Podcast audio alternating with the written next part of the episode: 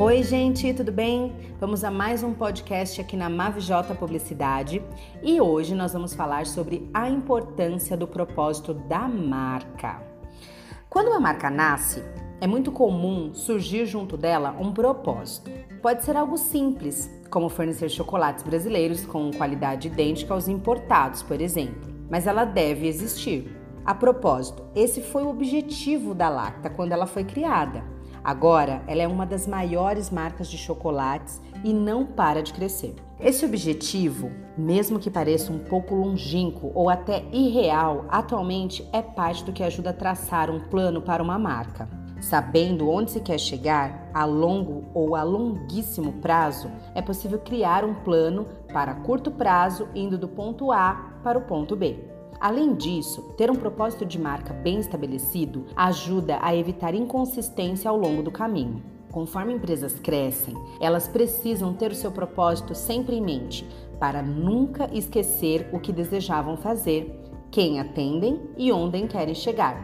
E tá tudo bem também se ao longo do caminho o propósito for alterado. Inclusive, isso é muito comum devido às transformações na vida de quem idealizou a marca e até mesmo, né, devido ao percurso da marca em meio ao seu mercado, em meio ao avanço da tecnologia e de tudo que pode estar acontecendo no mundo.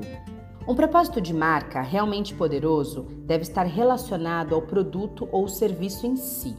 É um erro comum definir o objetivo da marca como tornar-se a marca referência da sua área na região ou vender mais do que os concorrentes locais. Isso é o que a gente mais escuta quando a gente fala sobre propósito de marca. Isso pode parecer útil a princípio, mas o que diz respeito à sua marca é praticamente nada. Voltando ao exemplo da Lacta, se esse fosse seu objetivo, ela poderia até começar a fabricar chocolates a baixo custo para aumentar as vendas. Mas isso não teria o mesmo resultado que a estratégia de investir em qualidade e variedade para rivalizar chocolates importados. Pelo contrário, transformaria a Lacta em uma marca de chocolate qualquer com preços acessíveis. Ela certamente ultrapassaria seus concorrentes em vendas, mas não seria uma marca forte como ela é hoje. O mesmo acontece com qualquer negócio. Um propósito forte a longo prazo é a base para estabelecer todos os objetivos e metas a curto e a médio prazo. Isso é parte do processo de branding, inclusive. Espero que vocês tenham gostado aí do podcast de hoje.